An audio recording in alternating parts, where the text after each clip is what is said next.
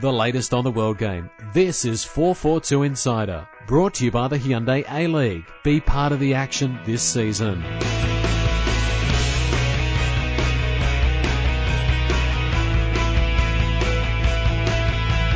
Hello, welcome to this week's four forty-two Insider podcast. I am a sober publisher, Andy Jackson, and Kev, you had a drink yet? Not yet. We're all right. We can both do our jobs.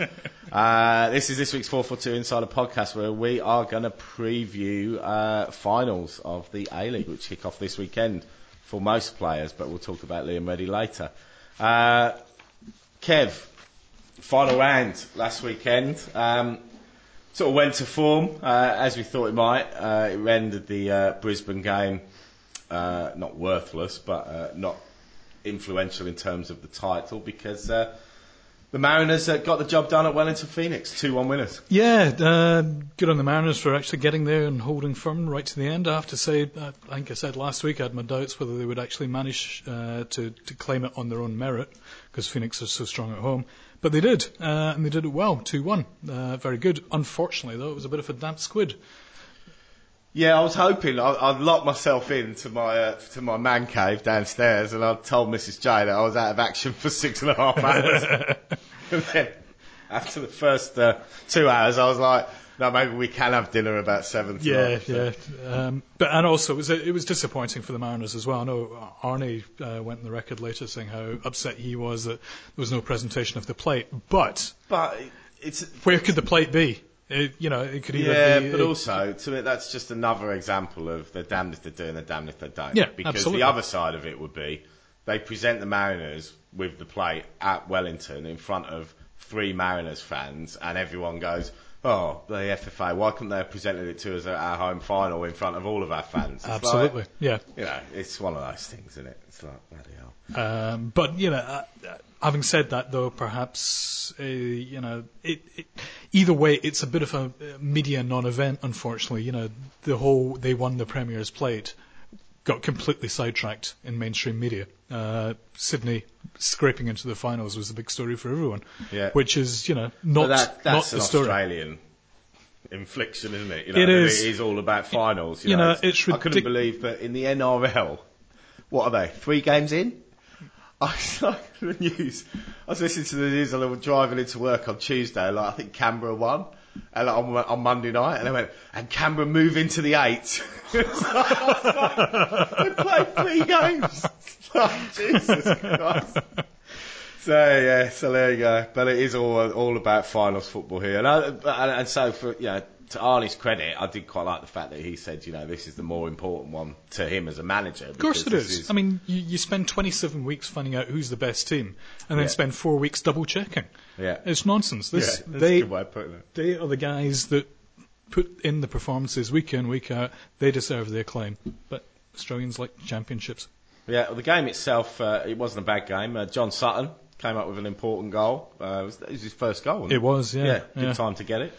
Uh, and then a sublime piece of uh, set-up play from uh, Michael McGlinchey to uh, to really put it on a plate for Bernie Ibini. I mean, it, I'm going to talk about this later, so I won't spoil that. But there was one thing that I saw in a number of the games which was really encouraging. Um, we'll talk about that shortly.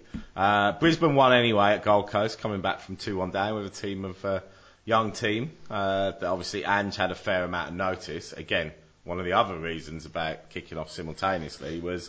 It's obviously because the, the, the Central Coast game kicked off well before the Brisbane game, Ange was able to completely change his starting lineup and rest a few players for the finals. Yeah, uh, I, I'm not so sure it was resting it necessarily for the finals, more for the A C L. Yeah, uh, but, either, but way, yeah. either way, he managed to do it. But, you know, good that young players get the chance that yeah, they wouldn't and, normally and got. And they took it as well. Absolutely, certainly. yeah. yeah. Uh, it was a bit of an N Y L match, really, when you look at the age of the Gold Coast boys too. Uh, but very entertaining. Uh, and, you know, I think all in, it was a good final round. It would have been even better if it had gone to the, the final minute of the final match, as it very nearly did. Yeah. Well, Sydney F C obviously won that uh, that battle for the final final spot uh, with a three two win against Newcastle Jets. True to Sydney F C's uh, past history, they made hard work of it, um, got in front, did their best to sort of give it away. um, Uh, Kev, what did you make of this game? I thought that it was a very, very entertaining game. It was as good a game as you're going to see at the S F S with Sydney playing. Um, I thought it was fantastic. And, uh, you know, it's hard to say if Jets were hard done by or not. They've they picked up well, you know, uh, towards the end of the season. Uh, Sydney have been running hot and cold all season, uh, mainly cold. Both of them were limping into the finals, and both of them would have probably been going out in the first round anyway. Uh, but it was certainly an entertaining match for them to finish it, the season. It was one of those games. Whilst I was enjoying it, and I was it was, it was exciting, it was end-to-end, there were lots of chances. I was thinking, it's one of those things where it's ultimately futile. Exactly. Because not, none of them are going to win it. You no. know, it was like, and, it, and in actual fact, it was just winning their last final, their yeah, last it, game of the season. Purely pride. Purely yeah. pride, really. Uh, and it also, it was awkward as well, because Lavishka was being given his final send-off. I mean, you know, everybody, nobody really expects them to go any further, including the uh, the management. So Lavishka's been given his final send-off, and he's still got one more game to go, at least. Well, I'll give him another photo. Yeah. Different part of Sydney next time. Uh, let's talk about the other two games that obviously didn't have a bearing on anything, but um, but Perth uh, ran out vic- victorious over Victory. Uh, they were two one down, came back. Four goals from Shane Smeltz. Um, saw him overtake Archie Thompson. Dominating as, display. As a leading scorer. Uh, last goal was an absolute cracker. Uh, and Adelaide drew one all with Melbourne Heart. So uh, Melbourne Heart ended up actually finishing sixth, and Sydney leapfrogged them in, into fifth with that win against the Jets. So the uh, the ladder finished, the Mariners, uh, two points clear at the top after twenty-seven games with fifty-one points. Then it was Brisbane, Perth, Wellington, Sydney and Melbourne Heart made up the finals. Newcastle Jets, Melbourne Victory, Adelaide and Gold Coast uh, at the bottom. So, okay, overall, sort of, you know, review of the season, big underachievements, you'd say, from Melbourne and Adelaide? Uh, yeah, and, you know, I think Sydney may have finished fifth, but I still think, uh, I don't think that can, under any circumstances, be counted as a success for them uh, with who they've signed. But Melbourne Victory are just a huge, huge disappointment. Do you really think that? I, I I would be tempted to say that that's probably an overachievement from Sydney with the squad they've got. I mean, look at their striking stops. No, you know when you comp- when you you compare. I, I think that they lack the depth. Brisbane, certainly. Brisbane, Barisha, Perth, you know, um, Smeltz, Wellington, Eiffel. Yeah, you know, I just don't. I don't see that. It's not Bruno. It's not Mark Bridge. You know, they've just never had that real cutting edge up front. Bruno got what, eight goals this yeah. season? I mean, that's I think second or third highest. You know, Bruno Kazarin gets a lot of uh, abuse, uh, and I don't necessarily think he's the problem. What the problem is further behind him. Uh, you know, Mitch Nichols came up with eight goals from midfield. That's where Sydney are lacking. They don't have the second wave of attack. They don't have the second wave of goal scorers that other teams do. Uh, and, you know, Nick Carl was there. He's the man who should be providing those extra bonus of goals. And he he, he didn't come up in the same... Uh, he got, must have got four or five. He though. got four or five, I think. Yeah. But, you know, uh, when you got Mitch Nichols getting eight and you're relying on one goal scorer up front, essentially... Uh, it's not good enough. You know, they need Emo coming up with goals. They need Carl coming up with goals. They need uh, whoever's playing on the left wing if they can ever find anyone. Uh, so that it, it's the depth in their attack that's the problem, I think. Um, yeah. But you know, uh, they they do need a clear out. They like Melbourne Victory, who've just begun their clear out. It would appear today. Uh, Sydney need a clear out as well. They they need a fresh room. They need a uh, and a new manager who's going to come in and hopefully do that. One of the things that I, I was that I enjoyed watching the weekend was some of the, uh, the, the the sort of through balls, or you know, common term now is assists. You know, McGlinchey's was absolute quality. Um, top of the season for assists this year. Emerton had two. You know, the great ball in, the pace on the ball in for Bruno's first goal, and then also. Um, His uh, the perfect weight on the ball that he played into Kianase's path. I mean, if you watch it again, that it looked easy, but it was just absolutely perfect. Like just the weight on it, and also to be fair, Boshart's ball to Kianase's chest for the other goal. Um, and there was another one. I think there was one in the Perth game. Someone one of the balls through to Schmeltz. It was, it might have been from Andrezinho or something.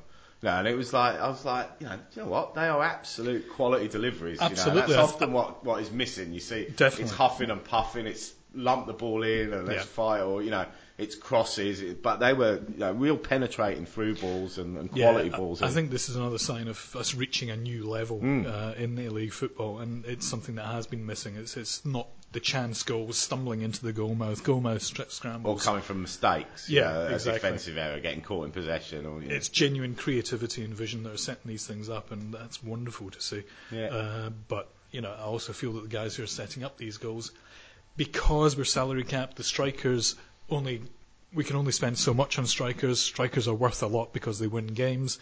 Therefore, we don't have the best quality strikers. We need midfielders who are going to come up, step up and score goals, as well as pre- create opportunities for effectively substandard stri- strikers, most many of them. Okay. All right, uh, that's it for part one. We'll be back in part two to uh, look at some of the news headlines that have been making uh, top billing on our website, a u dot four four two dot com, and as always, there's been a few of them. The April issue of four forty-two magazine is on sale now. It's a special edition on the toughest job in football, the coach. We profile forty years of Socceroo coaches, analyse Man United's seventy-year-old Alex Ferguson, take the F F A A F C B licence coaching course, plus Archie Thompson and Mark Milligan model the new Socceroos away jersey. four forty-two magazine. Get it at newsstands or download it onto your iPad today. The latest on the world game. This is four forty-two Insider.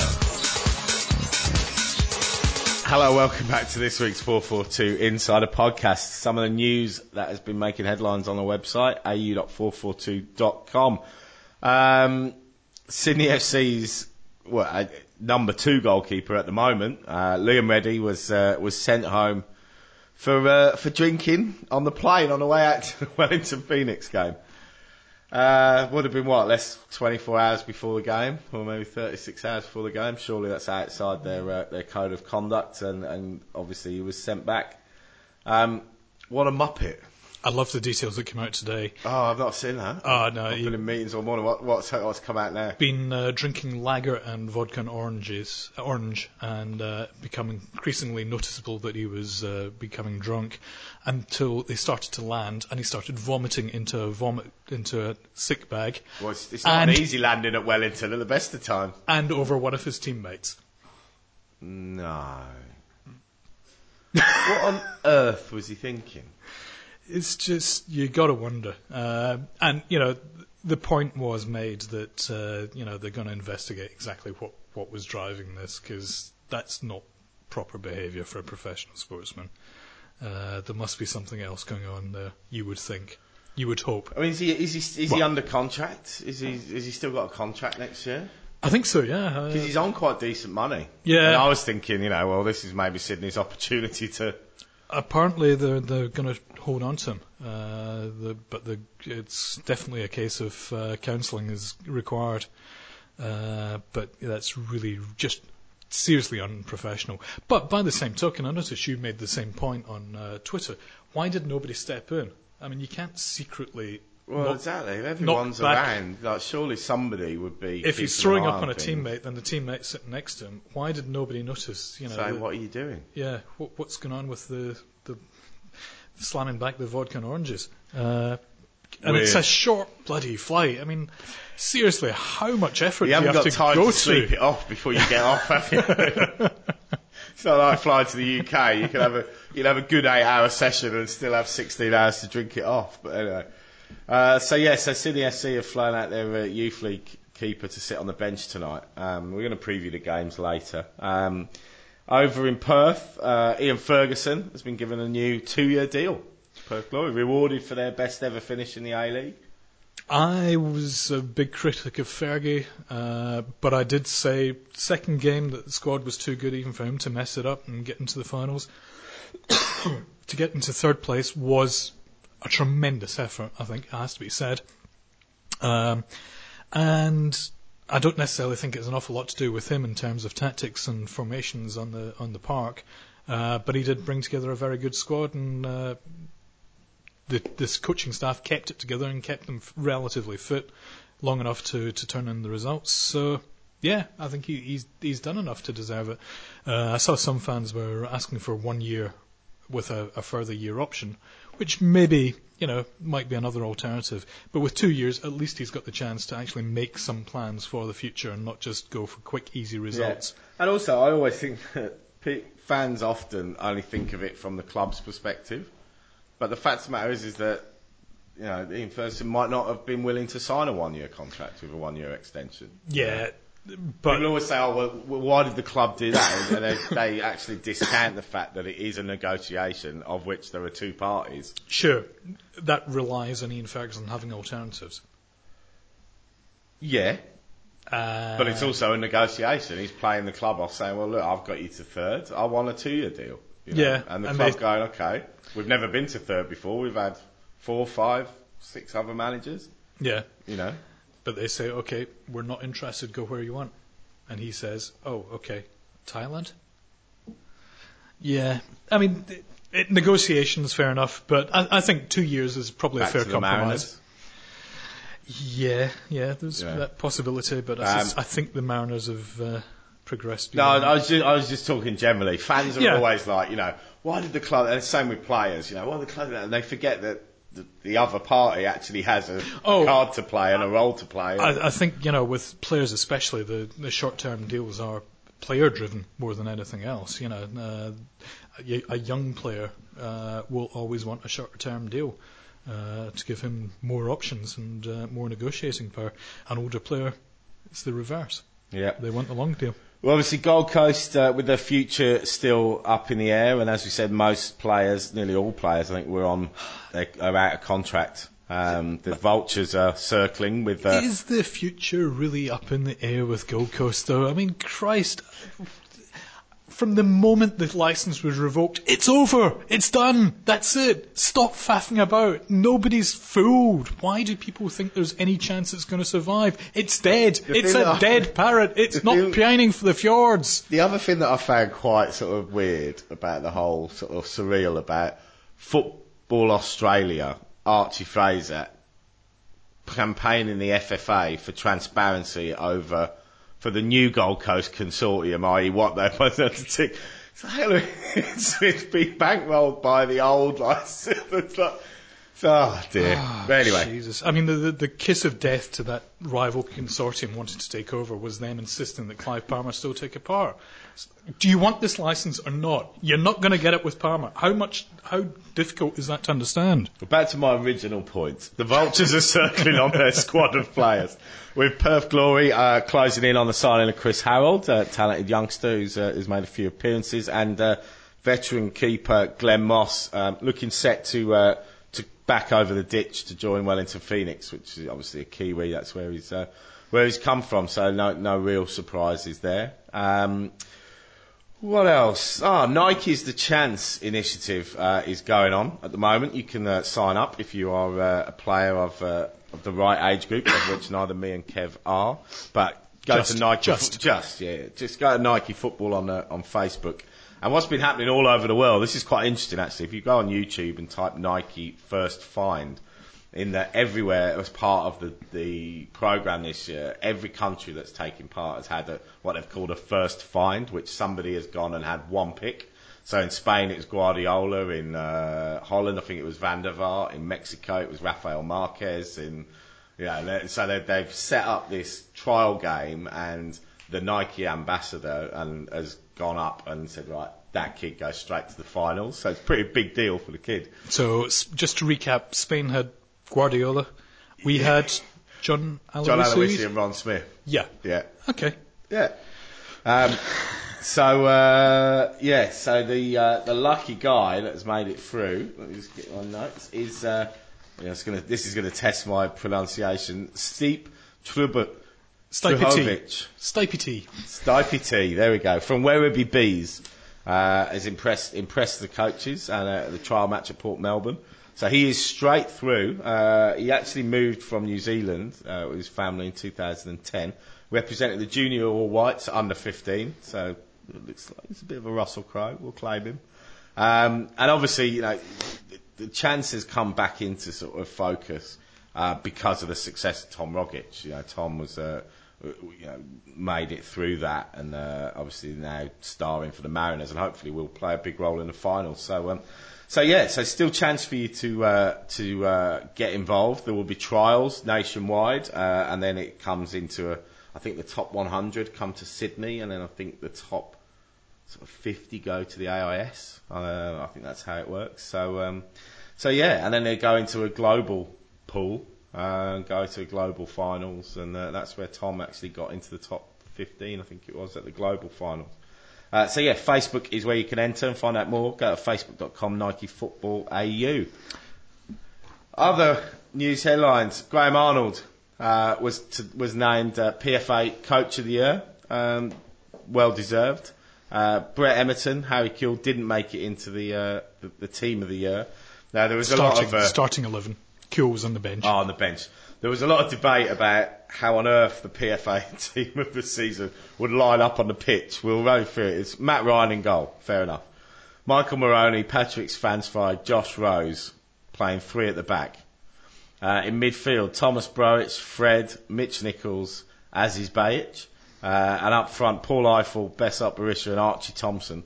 Subs, Clint Bolton, Andrew Durante, Nicky Carl, Carlos Hernandez and Harry Kewell.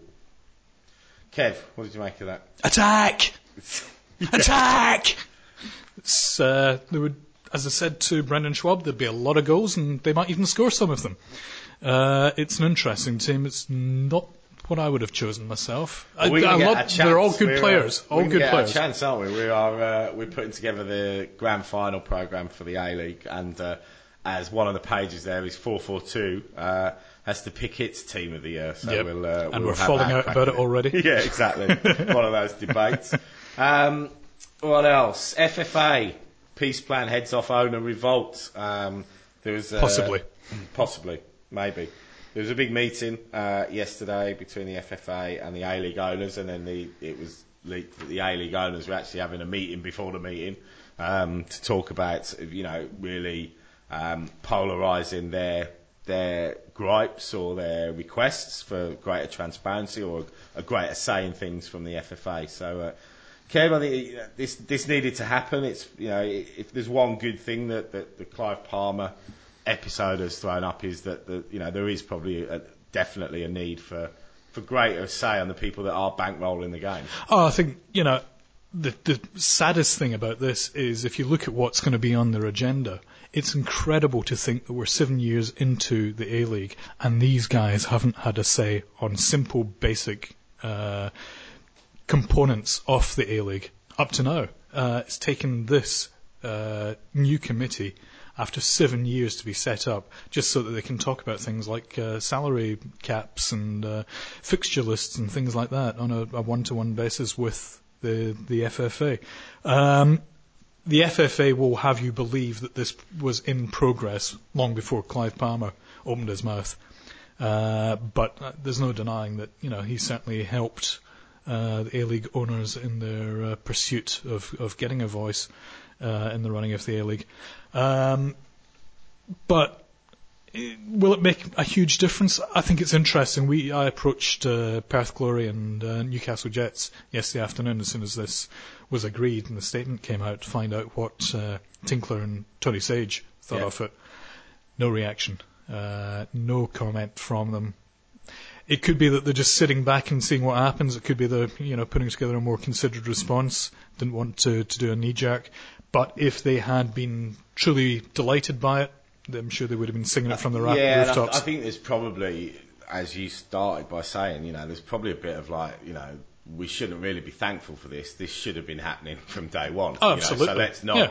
celebrate something that was actually, we probably should have had years ago. Definitely, you know? yeah. Um, so just to to give our, our listeners a, the, the breakdown of this, it, it's the Joint A-League Strategic Committee. It will be chaired by F F A Deputy Chairman Brian Schwartz. There will be two other F F A directors, and there will be three A-League club chairmen, and it will be a six-member body, and they will meet bi-monthly to discuss all of those issues. Um, so head to the website for the full story.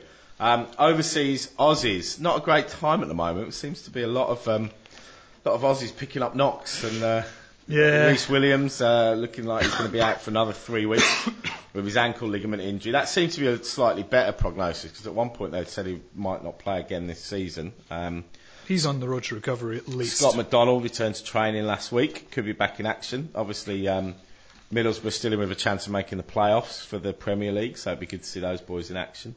Uh, Millie Edenak, not fit at the moment, didn't play against Doncaster. Um, Tim Cahill was fit, played, um, and uh, Everton got a two nil win away at Sunderland to make the um, F A Cup semi-final. It's a bloody good result for them. Yeah, excellent. I, I must admit, I thought they'd struggle up there. So did I, yep. Coming with their usual uh, ridiculously strong finish to the season. um, but we can talk about that in the Premier League. All right, that is it for part two. We'll be back in part three to talk Champions League, F A Cup and the Premier League as we uh, turn our attention to Europe.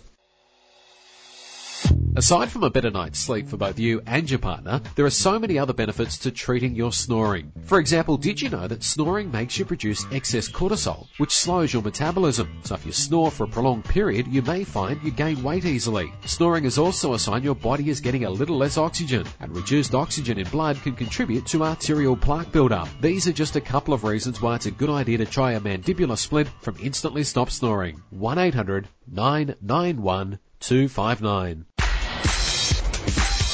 Back to four forty-two Insider.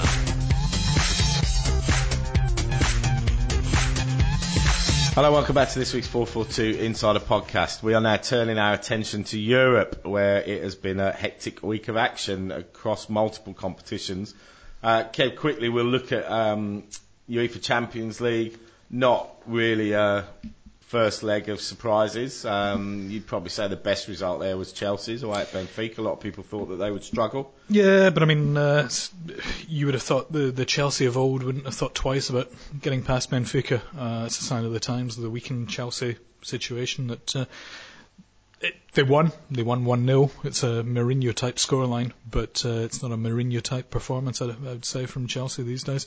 Fernando Torres uh, set up the winning goal for uh, Kalou and seems to be seems to be playing himself into a little bit of form. Certainly, um, you know, he, he he's working his socks off. It's not like he's standing around sulking. You know, he's working hard for the team, um, and, and you know that's I guess that's all you can do as a striker until it was, you get that break. Absolutely, it's, it's funny though. Just a few weeks ago, I was listening to one commentator insisting that Fernando Torres was a spent force, he would never ever be a good striker again, anything like he was, you know, his confidence was too shattered and everything else.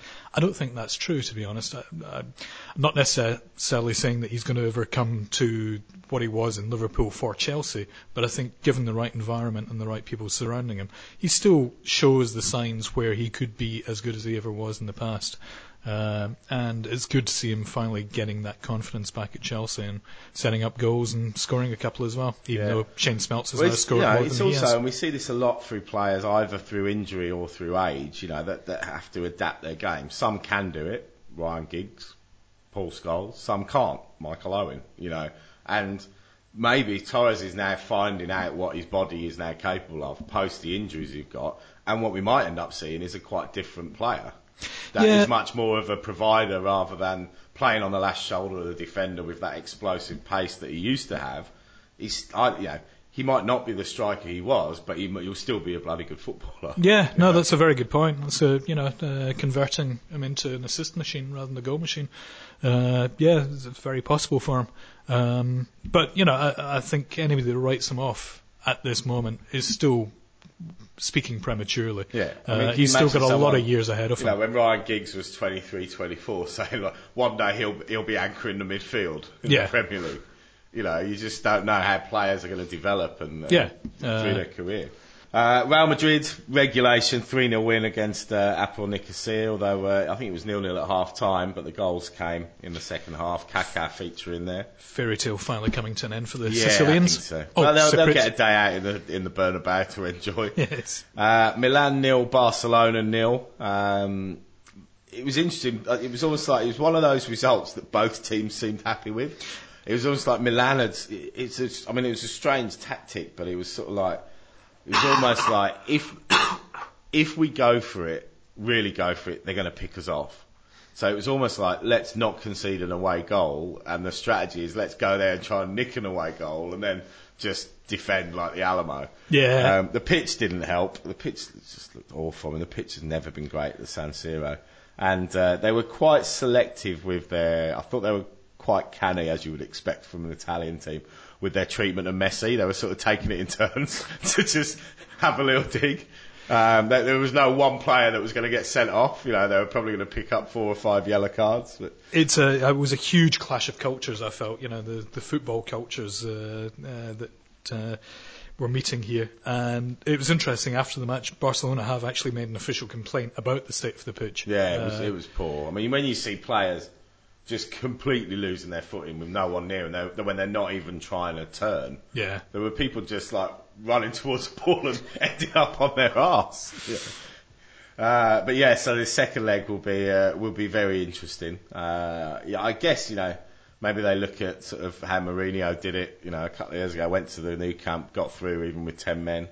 Um, but in that instance, he had something to defend. Milan don't. Um, uh, Bayern Munich two nil winners over Marseille. So, you know, you'd probably say that the four that you would have maybe you would have picked when you when the draw was made, Madrid, Chelsea, Barcelona, Bayern, is probably what it's going to be, barring a, a big upset, I reckon. Yeah.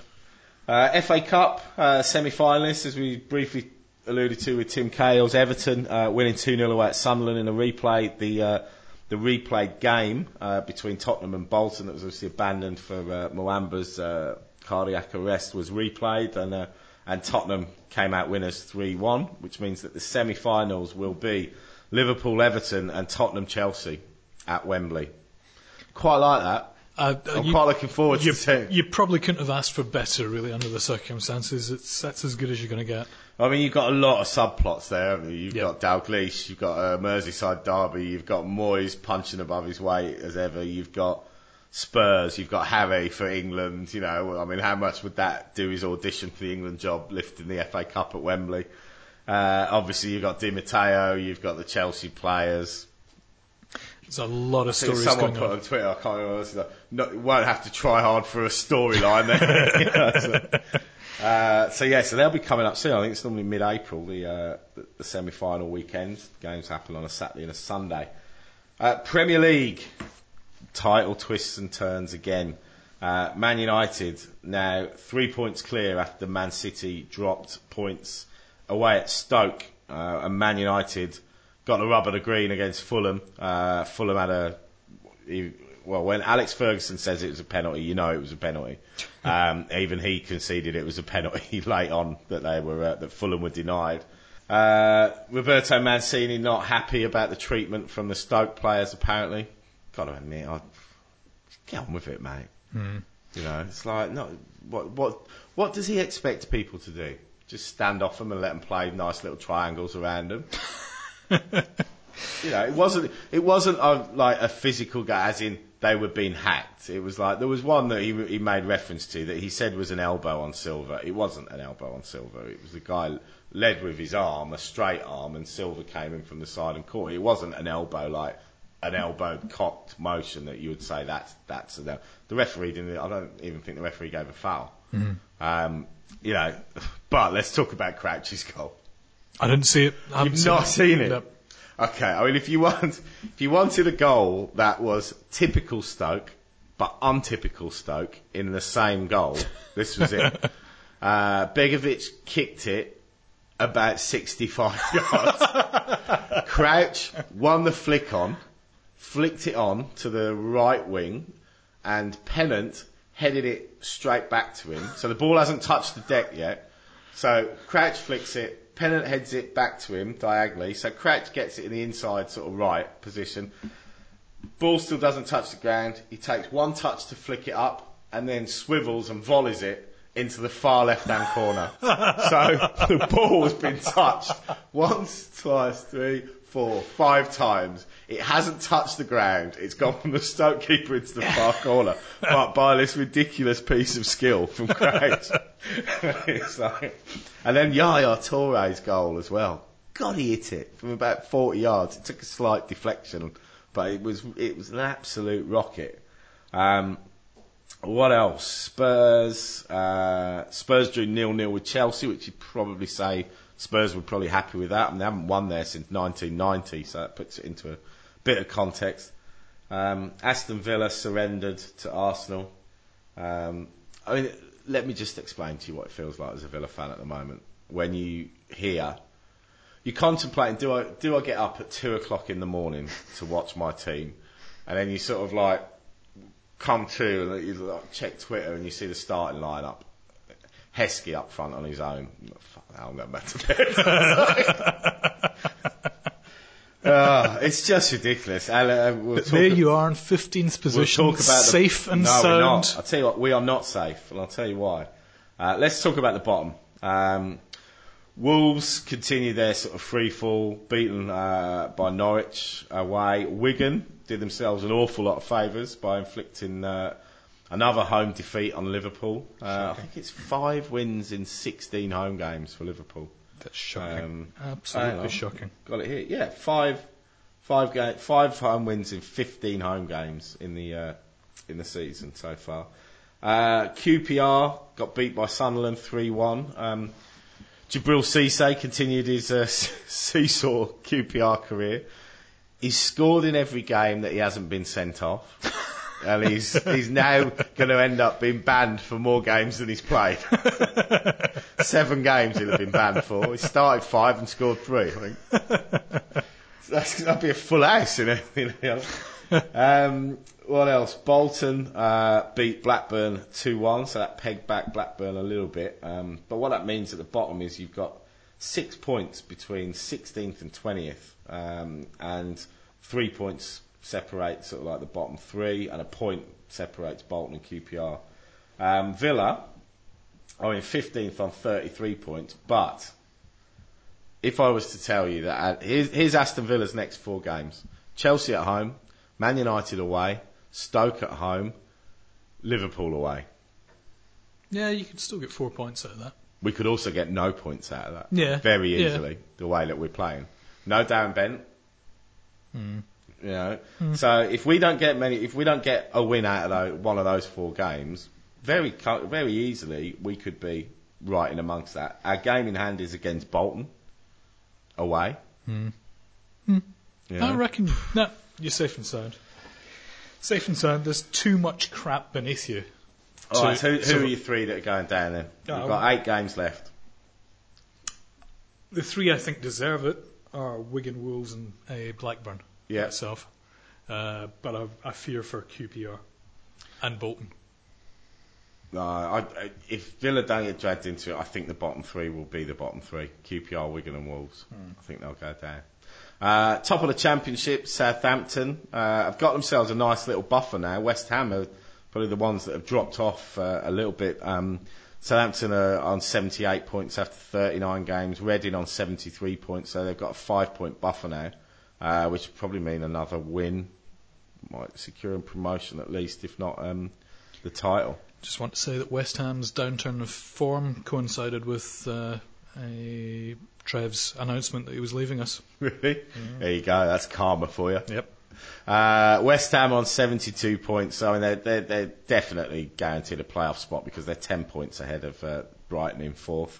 Middlesbrough in fifth, and uh, Birmingham round out the uh, the playoff positions. So it's all getting exciting. All right. That is it for part three. We'll be back in the final part of this week's podcast to preview finals week one in the A-League. The April issue of four forty-two magazine is on sale now. It's a special edition on the toughest job in football, the coach. We profile forty years of Socceroo coaches, analyse Man United's seventy-year-old Alex Ferguson, take the F F A A F C B licence coaching course, plus Archie Thompson and Mark Milligan model the new Socceroos away jersey. four forty-two magazine. Get it at newsstands or download it onto your iPad today.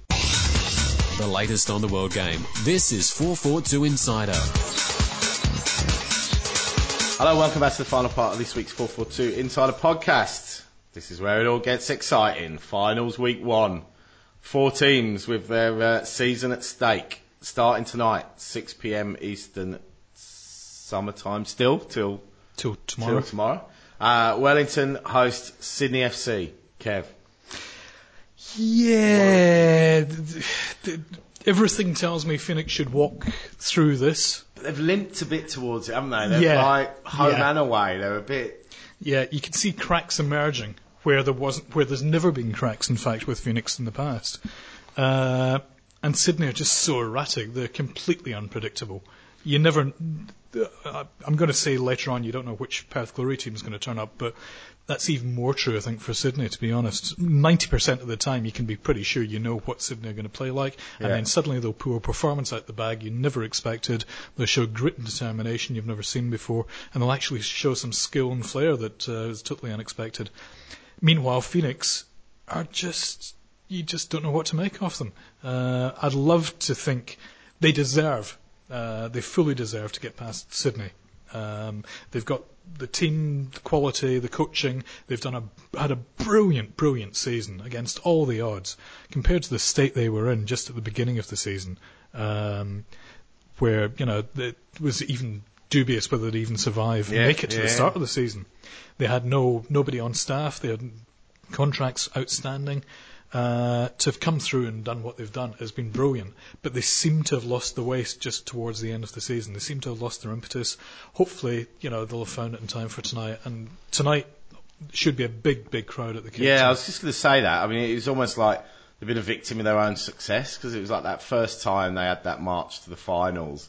It was almost like, because it was all new and it was, you know, compared to the flop as well, with New Zealand jumping onto it, whereas yep. now it's sort of like, there's a level of expectation, and obviously the, the Kiwis had a great sort of World Cup as well, and it's yep. almost like that. It's a little bit sort of like the Socceroos after they qualified for the first World Cup. It was almost like, well, nothing's ever going to match the Uruguay game again, so there's no point going. Exactly. You know, so, yeah. so it's like, you don't want to match the Uruguay game ever again. You want to qualify with two or three games in hand, ideally. Yep, you know? That's it. Um, so yeah, so it'll be interesting to see the crowd, and obviously they do they do play a, a, a big effect there. So um, and obviously there won't.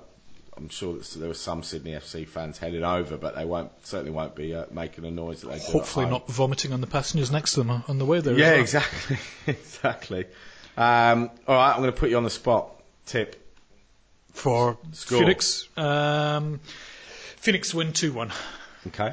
Uh, Wellington. Uh, this is on uh, sportingbet dot com dot a u. Are two dollars twenty, quite strong favourites. Sydney F C are three dollars fifteen. The draw is three dollars forty. I've got a feeling that this is going to go beyond ninety minutes. Uh, I think it could well be one all. Um, I'm going to tip Sydney in extra time. Yeah, big call. Uh, the major semi-final, uh, the first leg is tomorrow afternoon. Um, this is at Suncorp, Brisbane, hosting the Central Coast Mariners. Um, so these two sides know an awful lot about each other. They met in last last year's uh, major semi-final. They met in the grand final. Um, the Mariners have just won the Premier's Plate. How do we see it go? What's going to be the strategy from Arnie, first and foremost? I remember I was at the uh, the training session before they first met, first time this season, uh, for the Mariners, and Arnie's tactics then were simply to let Murdocha have as much time on the ball as he wanted and deny Brook any time on the ball, uh, and to switch from side to side and to catch their marauding fullbacks out of position and attack uh, from that point on. Yeah, I seem to remember they almost played them at their own game with Bowick. And Josh Rose almost like sort of flying up, yeah, flying the other way. It was almost yep. like, let's try and put pin their fullbacks back by yep. making them think about us. Yep, yeah. And it worked pretty well for them actually. Uh, and I wouldn't be surprised if they try and do something again similar. Uh, they, they perceive Murdocha as a very weak link in the the the, uh, the Roar lineup, and I think that's probably unfair, to be honest. Uh, but certainly in relation necessarily to the players around yeah. him, yeah, I can understand that. Uh, in terms of Roar, uh, they'll just carry on playing the way they've been playing all season, I think. Uh, they'll try and do a nice little bit of tiki-taki and uh, take the chances. I think the key as well for the Mariners is, is the, the, the two up front. Presumably he stays with his sort of four four two that he took to uh, Wellington last week, and if that's Sutton and Ibini, is, you know, not giving Brisbane the time to build out from the back. You know, and, uh, yeah, we've seen teams sort of, teams sort of got wise to that, to, but I think in this sort of game as well, you know, if you can nick it and put them under pressure and potentially nick a goal through that. I mean, this is one of those games where you miss you miss Matt Simon. Absolutely. You know, that's what I was just, just about to say. Getting them ice and bustling them, just being a complete and utter pain in the arse. You know? I'm sure Arnie won't be doing this, but if I was him, I would be so wishing I had Matt Simon yeah. to, to call on here. This is just the game. Tailor-made for him. Absolute perfect game for him. Uh, and Sutton is proving, you know, to be a physical presence, but I know a lot of fans don't have a lot of faith in him.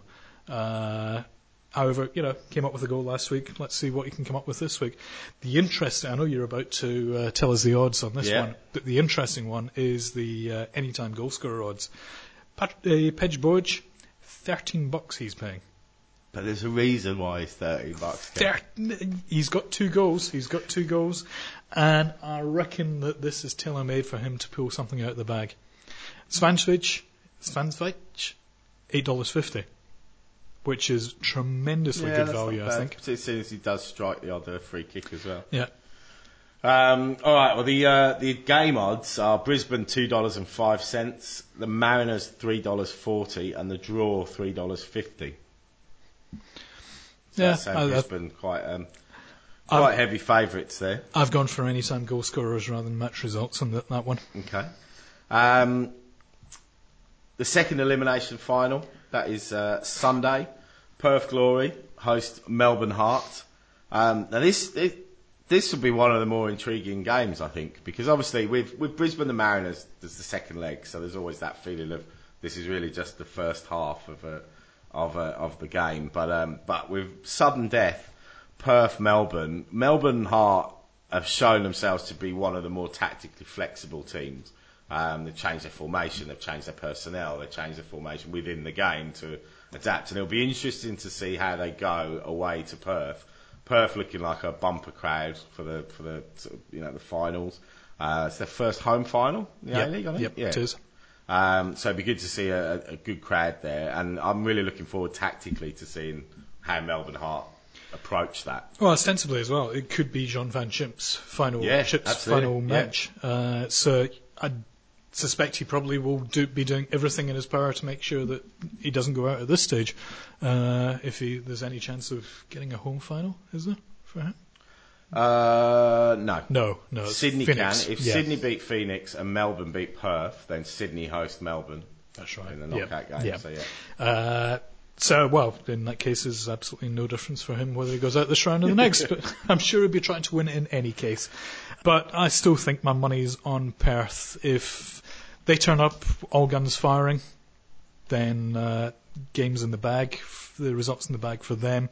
Four However, goals from Smeltz last week would be ominous if you were like, exactly. You're like, oh, uh, here we go. It's taken a long time for him to find his proper scoring boots, but he definitely found them last weekend. And if he found them in that match, I can certainly see him finding them in this match. Uh, Melbourne Heart have played some good football, but I still think they're riding the crest of the wave from mid-season rather than uh, necessarily the, the games towards the end of the season. Uh, They they look good, they have potential, but I don't think they, they fully realise it sometimes. And I, I, in fairness to them, I don't think necessarily a lot of the players have fully realised their potential either yet.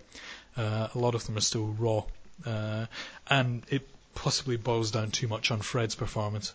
Yeah, I mean, he's critical and he's fit, which is obviously massively important to Melbourne. Um, also, I think, you know, if Babalj is a, has been a major find. It's whether he can go away and put in a dominant performance. You yeah. know, I remember when they came to the S F S and hammered Sydney in between Christmas and New Year. He was excellent. Yeah. You know? Yeah. Um, and that, their whole team was. You know, if they can produce a performance like that away from home, which was, you know, controlled when they were in possession, physical when they weren't. You know, they were winning the ball high up the pitch. They were breaking quick. You know, if they can they can reproduce that sort of form, then they'll give Glory a real game. I don't think this is their season, but I think next season. Melbourne Heart, top three finish. Okay, heard it here first. We'll be uh, we'll be doing our season. Pre- I need to go and bring that in. Actually, I'll go and do that at the end. Oh. Uh, Perth oh. uh, are one dollar ninety-one to win that game. Melbourne Heart three dollars eighty-five. So if you fancy a punt, Melbourne Heart to win away three dollars eighty-five. Very good value. And uh, the draw three dollars fifty-five. Um, okay, I think I might have a little. go on Melbourne Heart tonight on that. Mm. Uh, and that's it. Obviously, all we know so far is the fact that the uh, the second semi-final will be next weekend, major semi-final between the Mariners and Brisbane at Blue Tongue.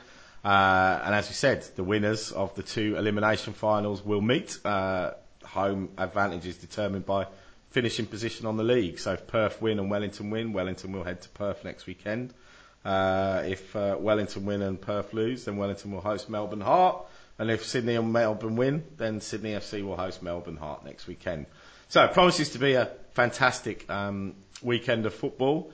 Get out and support there if you can in person. If not, make sure you're watching on Fox Sports. And we'll be back next week to uh, review all of the action from uh, the A-League and European leagues. Thanks for joining us. four forty-two Insider is a Helms Media Solutions production. Visit helms dot com dot a u to find out more about our services.